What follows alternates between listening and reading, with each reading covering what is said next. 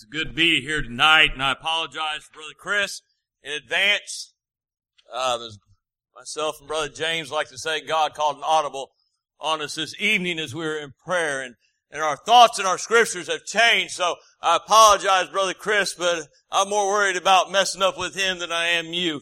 And uh, so we're just going to follow him tonight. And, uh, we're reading the 107th Psalm in the ninth verse. It, it says, "For He satisfies, speaking of God, satisfies the longing soul. That longing means desiring, and fulfills and filleth with the hungry soul with goodness." Are you desiring tonight, longing, wanting, hungry to be in the presence of God tonight? Are you wanting it more than anything in this life? Are you willing to sacrifice everything that you have right now just to be at the feet of Jesus? If you are, you'll find satisfaction. If you're not, you won't.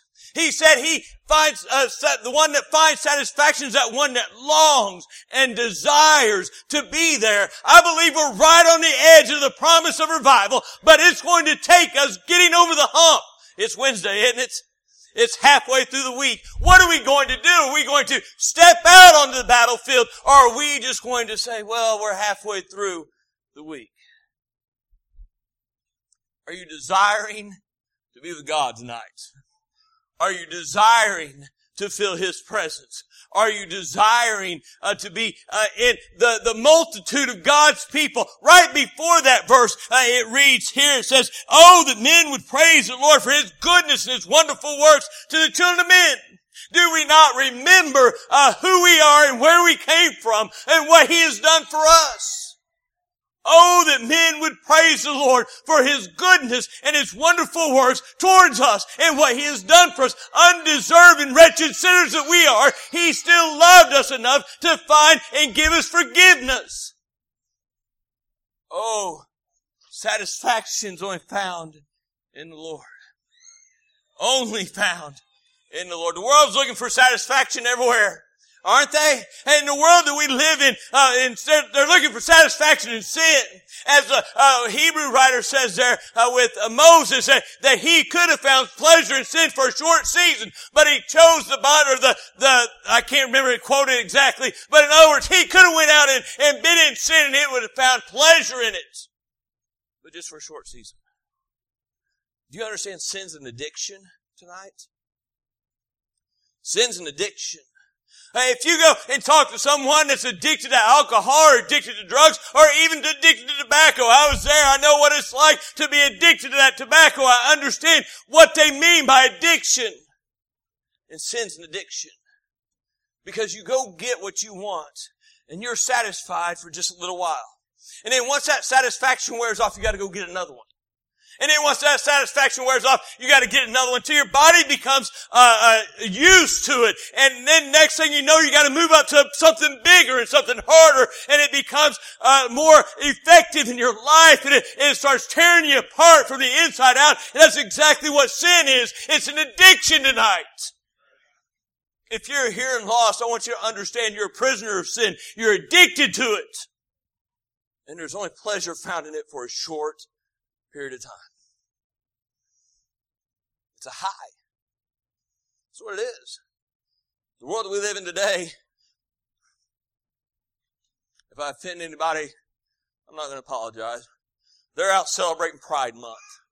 What does the Bible talk about pride? It says pride cometh before destruction. Period.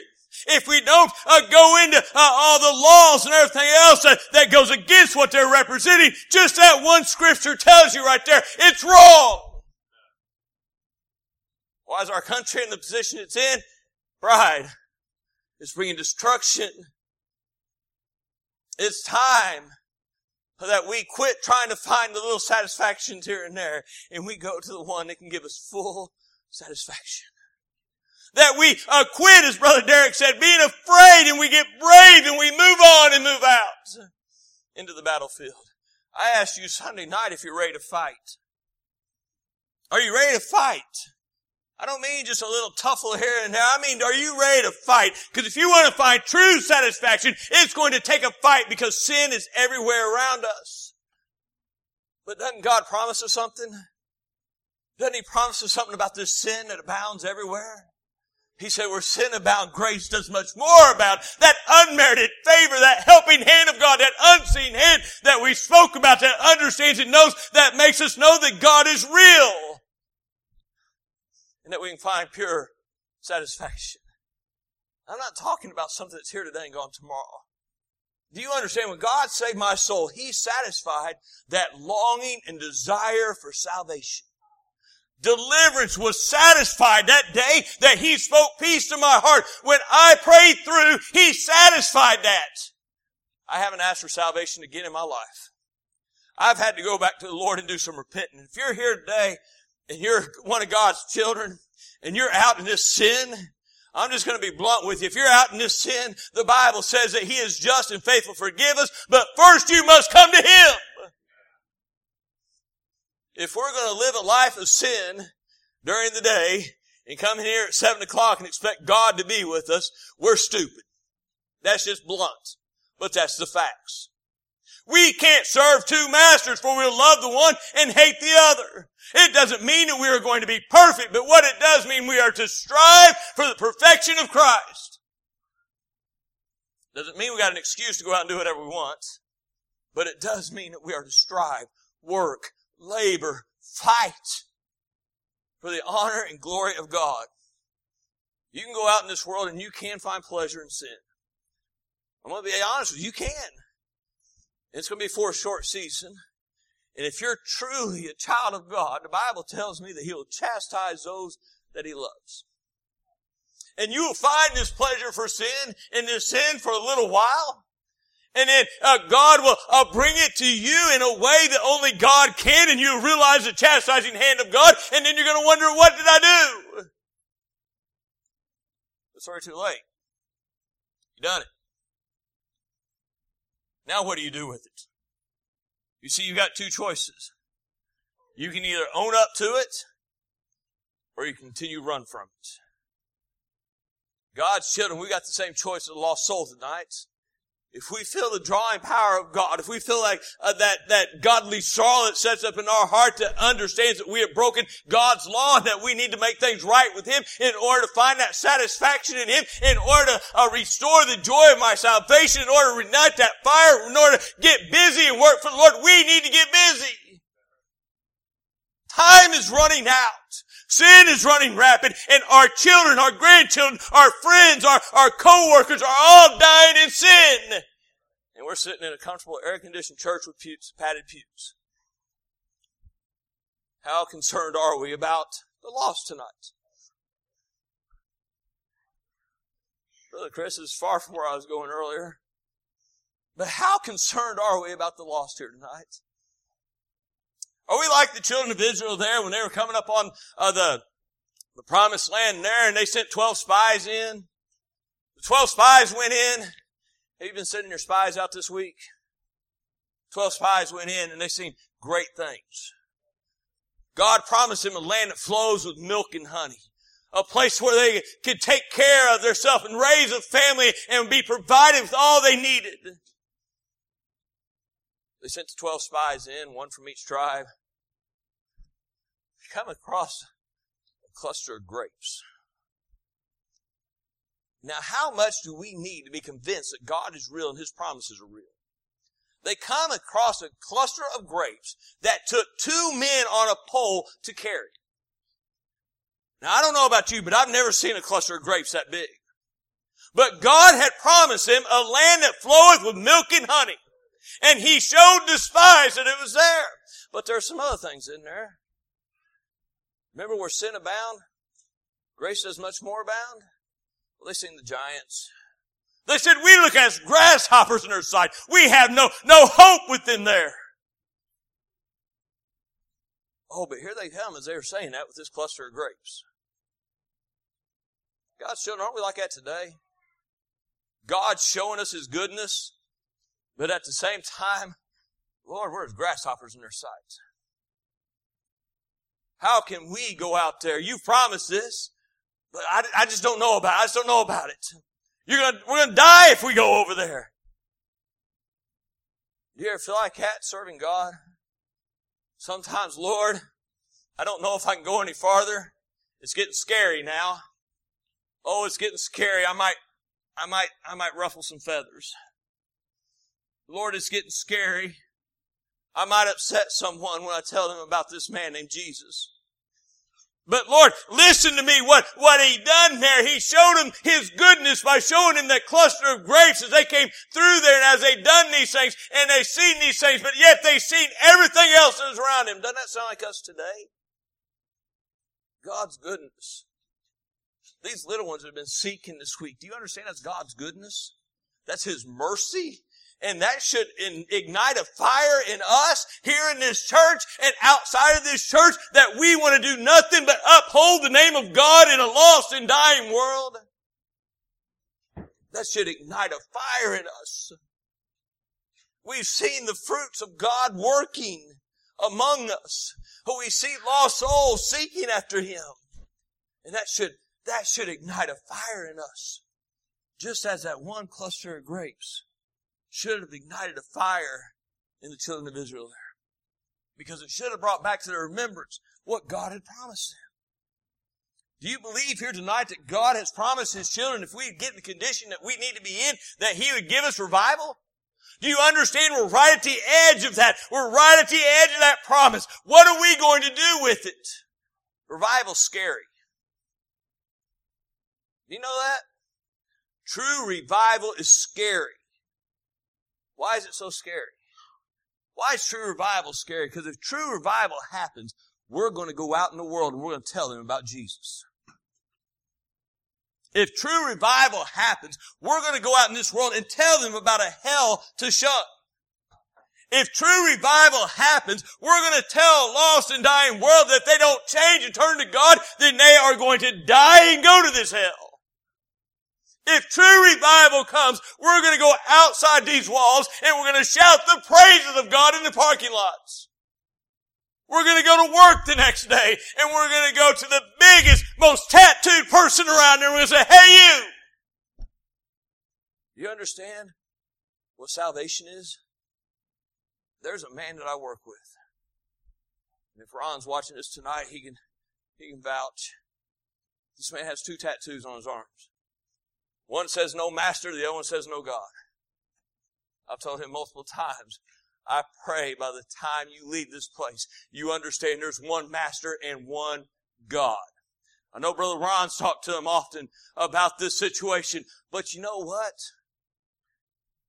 Maybe we need to go to the scarier places. Do you realize that Jesus Christ died for the whole entire world? Do we realize that tonight? Not just for the ones that we can get into the church, but what he tell them there in the parable of the marriage supper, he said, go out to the highways and the hedges, compel even the ones that aren't so good to come in. Talk with them. You see, that's what true revival brings. True revival brings a desiring to see souls saved no matter what it costs. True revival will bring a, a, a reviving into our heart that we'll be more Christ-like and less Scott-like. There's a song out now that I want to be a little bit less like me and more like him. I want to be a lot less like me and all like him. That should be our desire. That should be what we want. Caleb tried to tell him we can go in and do this. We can take the land. Well, I'm here to tell you tonight, we can have true revival if you truly want true revival. We can have it. How do I know that? God's promised it. He's promised it to His people. He's promised to never leave us nor forsake us. He's promised to be in our midst. He's promised to be walking around the golden candlesticks there. He's promised to be there with us. I guess my question tonight is how bad do we want it? How bad do we want it tonight? Are we willing? Are we willing to suffer for Christ? Are we willing to suffer that these lost souls that are among us might see Christ manifested in our lives? Are we willing to be made fun of? Are we look, willing to be looked at with a funny look? Are we willing to be told to get away? Are we willing to be told, I'd rather see you dead? Are we willing to have people say you'd be better off without your head? What are you willing to do tonight? For Christ was willing to go to the cross for you. What are you willing to do for Him? Are you willing to go into what He has promised us? We're right on the edge. I truly believe we're right on the edge. Churches, a lot of times during revivals, we get right to the edge of the promise. Then we stop.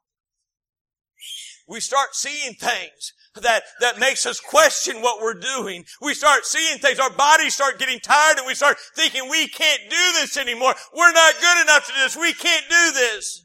Well, you're right. We're not good enough to do it, but there's one that's in me. He's in me. He's part of me. He wants to come out. I told my wife tonight when she got home from work, I had a, a bright, I mean a bright highlighter yellow shirt on. I did. And she looked at me and laughed. She said, You ought to wear that tonight. I'd have got your attention if I did. And I told her, I said, That's funny she said that because I had a thought of wearing that under my white shirt. And I guarantee you, you would have seen it just shine. But you know, that's what it should be in our lives. That's what it should be that inward man should shine out so much that the shirt or the, body could not cover it and hide it, but it should shine and people will look at it and people will make fun of it. Oh, I'm sure if people see me walking down that street in that bright yellow shirt, they're going to make fun of me whether they do it to my face or not, and I don't blame them. But you understand that will happen to us when we uphold the living Savior? You know how I know that? It's because they done it to him. They done it to him. And he has promised us his word. He said, you'll be hated for my name's sake. It's not going to be an easy road. He said, but I'm telling you right now, if you just follow me, it'll be worth it all. it'll be worth it all. Heard a song this afternoon on the, on the headphones when I was at work. I wouldn't take nothing for my journey now. Has your journey been so great you wouldn't take nothing for it? I got to thinking about that after I heard that. And I thought, well, what would I give for my journey? How important is my journey to me? What's the Bible say? What would a man give in exchange for his soul? My soul's saved, but how important is my journey? What's so important about this journey? It's important that people see the journey. Not that we'll be honored and glorified, but what he tells us there in Matthew chapter 5. I'm going to turn there so I don't misquote it. But we were just studying it there Wednesday night on, on fellowship. There's a reason that they need to see our light. And it wasn't for our honor and our glory. Pastor, don't get mad at me. I'm almost there. He said, ye are the light of the world. A city that's head on a hill cannot be hid. Neither do men light a candle, put it under the bushel, but on a candlestick. And it giveth light unto all the house. Let your light so shine before men that they may see your good works and glorify your Father which is in heaven. Why is it so important for our journey to be on the straight and narrow path that they would see our works and they would glorify our Father which is in heaven? They would know that there's something different, that we are a peculiar, called out people, that we are His. I dare you to be different. I dare you to be different. I was joking around, brother Micah earlier when he came in. Uh, he, last time I seen him, he had a full beard. Now he doesn't. He's different. He looked different to me. I seen him on Facebook and I didn't realize exactly who he was. So I heard his voice and I knew it was him. He looked different. You know, people, we need to look different. We need to be different. We need to be different in our services. We need to be different in the world. We need to be different. We don't need to be as the big victory church down the road here. We need to be as God's called out assembly. And they need to see that. They need to see that not only in our altar service, but in our praise service, our worship to God, what we desire, what we want, what He would have of us, our willingness to follow Him. Are you willing to follow Him tonight? Hmm? If God's called you to preach, and I don't know anybody's heart, but if He's called you to preach and you're not doing it, God have mercy on your soul. God have mercy on you. Been there. Done that. Understand. But I'm telling you right now, I wouldn't rather be anywhere else behind, beside this, this desk.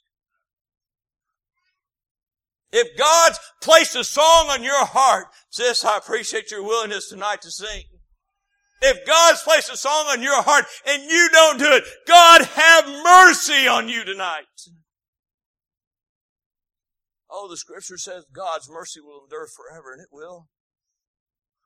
But don't take advantage of it. Don't take advantage of it because He's a just God. And sometimes justice prevails over mercy. His chastising hand comes upon us. And, and this is just commentary according to Scott. You can take it or leave it. I believe the churches have been under the chastising hand of God for a while now, and we need to get out of it. And the only way to get out of it is to come to the Father. That's it. He tells us in First John. Let me turn there. I apologize. My mind's going 100 miles an hour right now. But in First John chapter 1 verse 8 he says, if we say that we have no sin, we deceive ourselves. If we say we have no sin. So if you're a, uh, one of these that are holier than I, if you're saying I would never be caught dead doing that, I don't care. If you have no sin, if you say that you deceived yourself, what is sin? Let's just knock it down real quick. What is sin? James tells us, he that knoweth to do good and doeth not, to him is a sin. So you don't have to go out and commit murder to be a sinner, do you? You don't have to go out and uh, commit adultery to be a sinner, do you? He who knoweth to do good and doeth not. If God has placed something on your heart and you do it not, guess what? You have sinned. And this altar is open. It's open for any that would like to come and pray. As far as I know, I've got faith in this church. I, I got faith in faith that this altar is always open. And if you needed to in the middle of the night, I know you can call one of my brethren here and they would come open the door that you could get to this altar if you need to. Why is it so important? Why is it so important that we find that altar? Because if we say we have no sin, we've already deceived ourselves. And what happens when we do that? Look around our churches. You see what happens. Why revival is so important is to get us out of the slump and make us realize and understand where we are in the sight of God. It's to bring us back into Him. It's to revive the church, to make alive once again, to bring life back in. I don't know your heart tonight. The only thing I know is I've got to do what I've got to do or I've got to go home with it. And again, I'd rather you be upset with me than the Lord. I would. I love each and every one here tonight. But when the bottom line comes down to it, I'm answering to Him. I'll go home and some of you I might not ever see again in my life. But I see Him all the time. Maybe not with these eyes.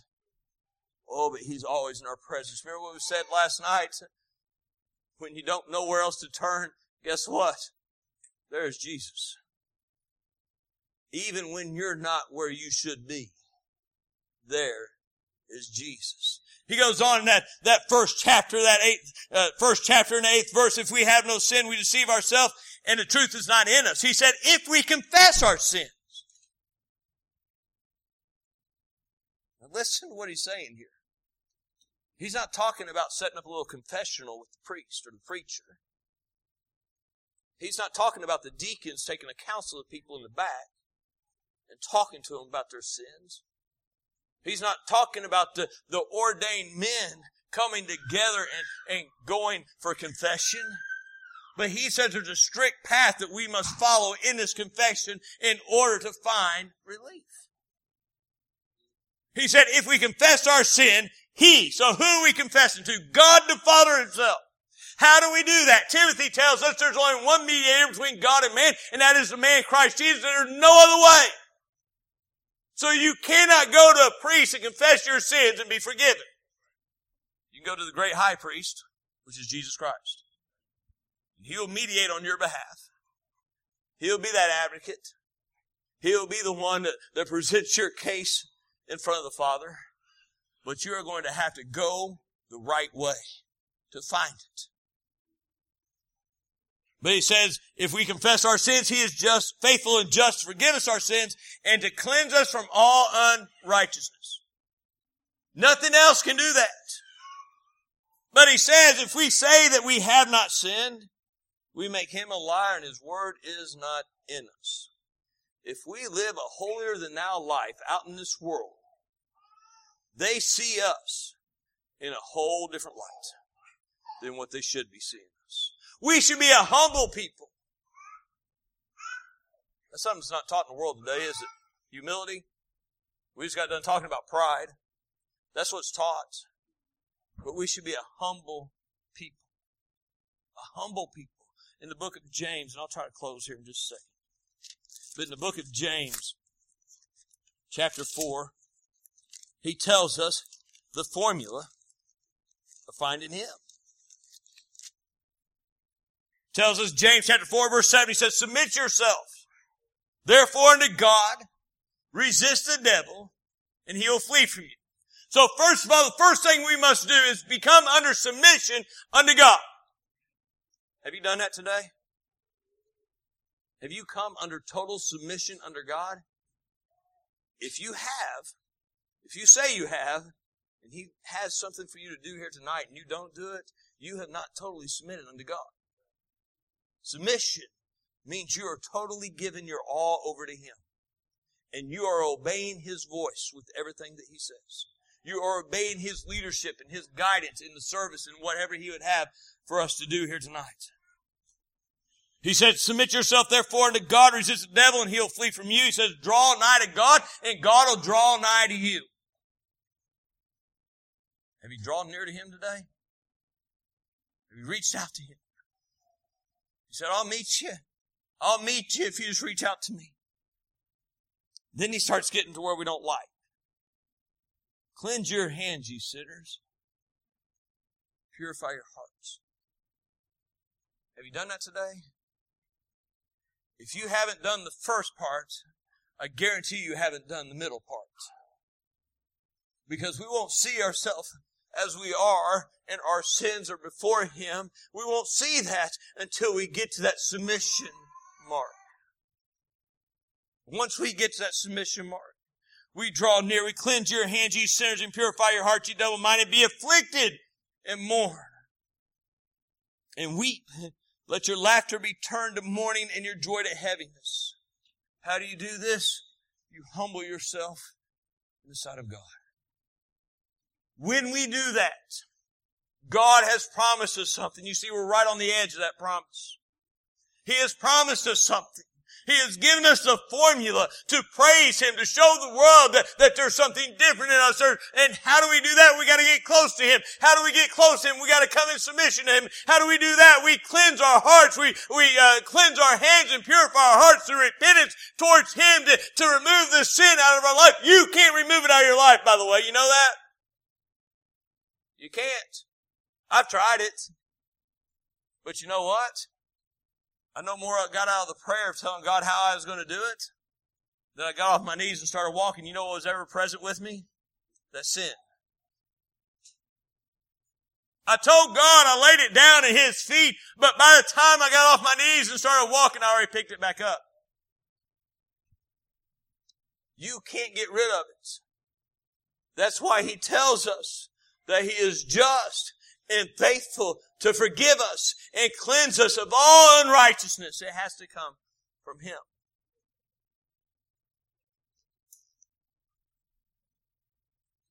He says, humble yourself in the sight of the Lord and He shall lift you up. We are this close, this close to true revival. Let us not be afraid. Let us not be scared. We said Sunday night that revival is for the church. And I still believe that with all my heart. It's in the position that the church is getting in to the condition to be able to, to work and to labor that lost souls would see that Christ is real and that it's through and by the means of Jesus Christ that we are saved. But the church must, must get over the hump. The church must get to that point uh, to where they aren't afraid anymore. I believe as Joshua told the children of Israel there, if God delights in us, he will give us the land. If God is happy with us, delights in us, we can find true revival here tonight. And when we do, I'm telling you right now, when God's children find true revival, lost souls will not be able to sit in the midst of it. They will either run away or they'll run to Him. You know why they're not running right now? Where's the fire? Where's the zeal?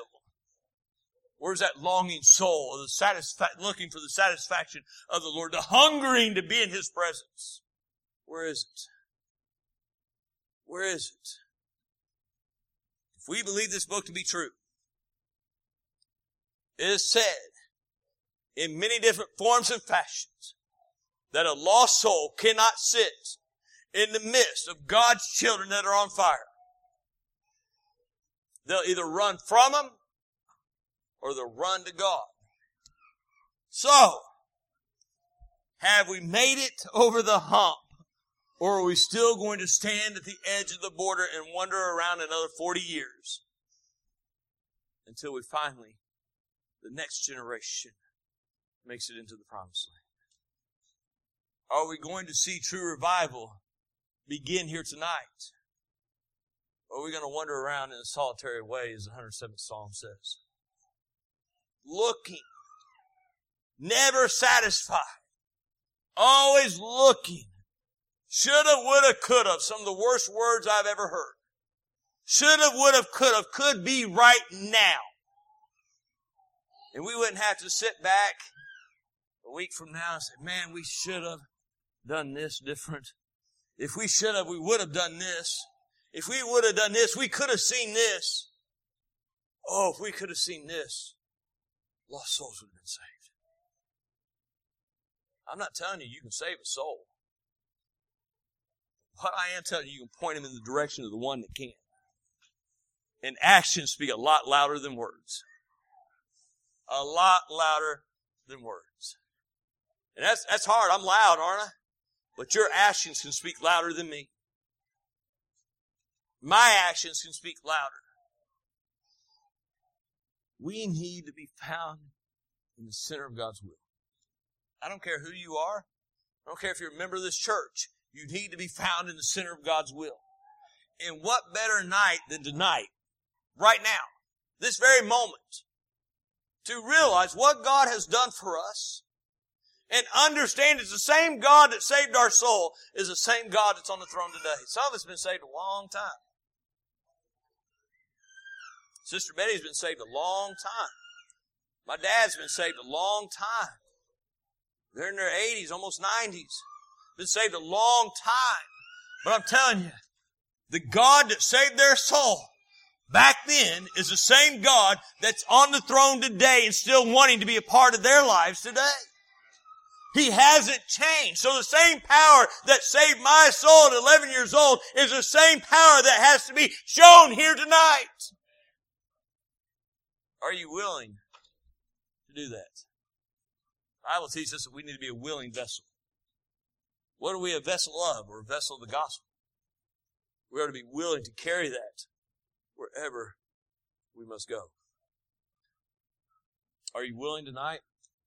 I'm going to tell you again, the ball's getting ready to get thrown back in your court. Revival is not just for the preacher. It's not. I'll say, I said it Sunday night, I believe. You called me to help. I am here to help and assist in any way, form, or fashion that I can. But true revival will come when God's children come together as one in one mind, in one accord, looking for the satisfaction of the Lord, longing for it, desiring for it, wanting it more than anything in this world. That's where we'll find it. That's where we'll find it. So tonight, are you willing to go the extra mile to get over the, the border of the promise into the actual promise? You know, when they got into the promised land, and I'll close with this. They got into the promised land and it wasn't easy once they got in there. It wasn't easy. They still had battles. They still had wars. They learned the hard way when they're sitting in camp, get it out of the camp before you go into battle. They learned the hard way on some things. They learned that God does things His way. I can't imagine what Josh, how Joshua must have felt to pull all the elders together and say, we're going to march around the walls of Jericho and they're going to fall down. Sounds pretty crazy, doesn't it? But God does it His way to get honor and glory to Him. So tonight, if God lays something on your heart that might sound a little bit crazy, and nothing against the church, but when I got the call you called me, I thought they're crazy. So I already know you got a little bit in you.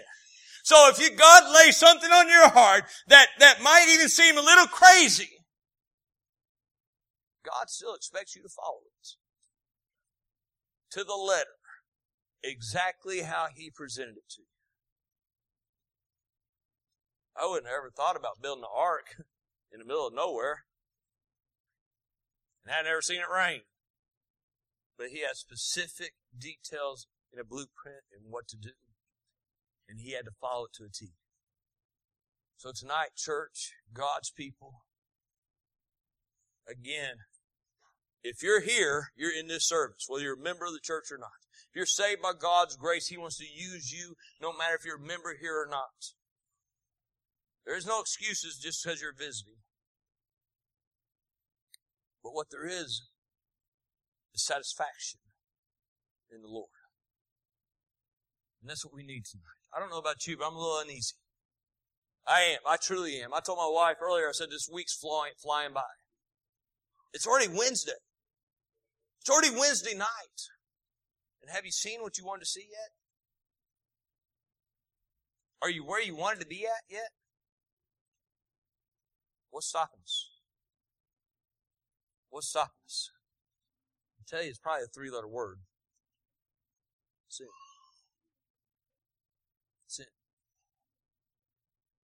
Isaiah told him, Your sin is separated between you and your God, that he will not hear. So it's time to clean the slate. It's time that we come to Him. It's time that we serve Him in whatever capacity that would be to honor and glorify Him. And we get over the hump and we move on into the promised land. And we know what true revival is. I don't just want a good service.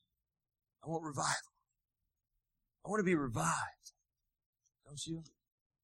It's found at His feet. I've said way too much, been too long. I'm going to put it back in your hands.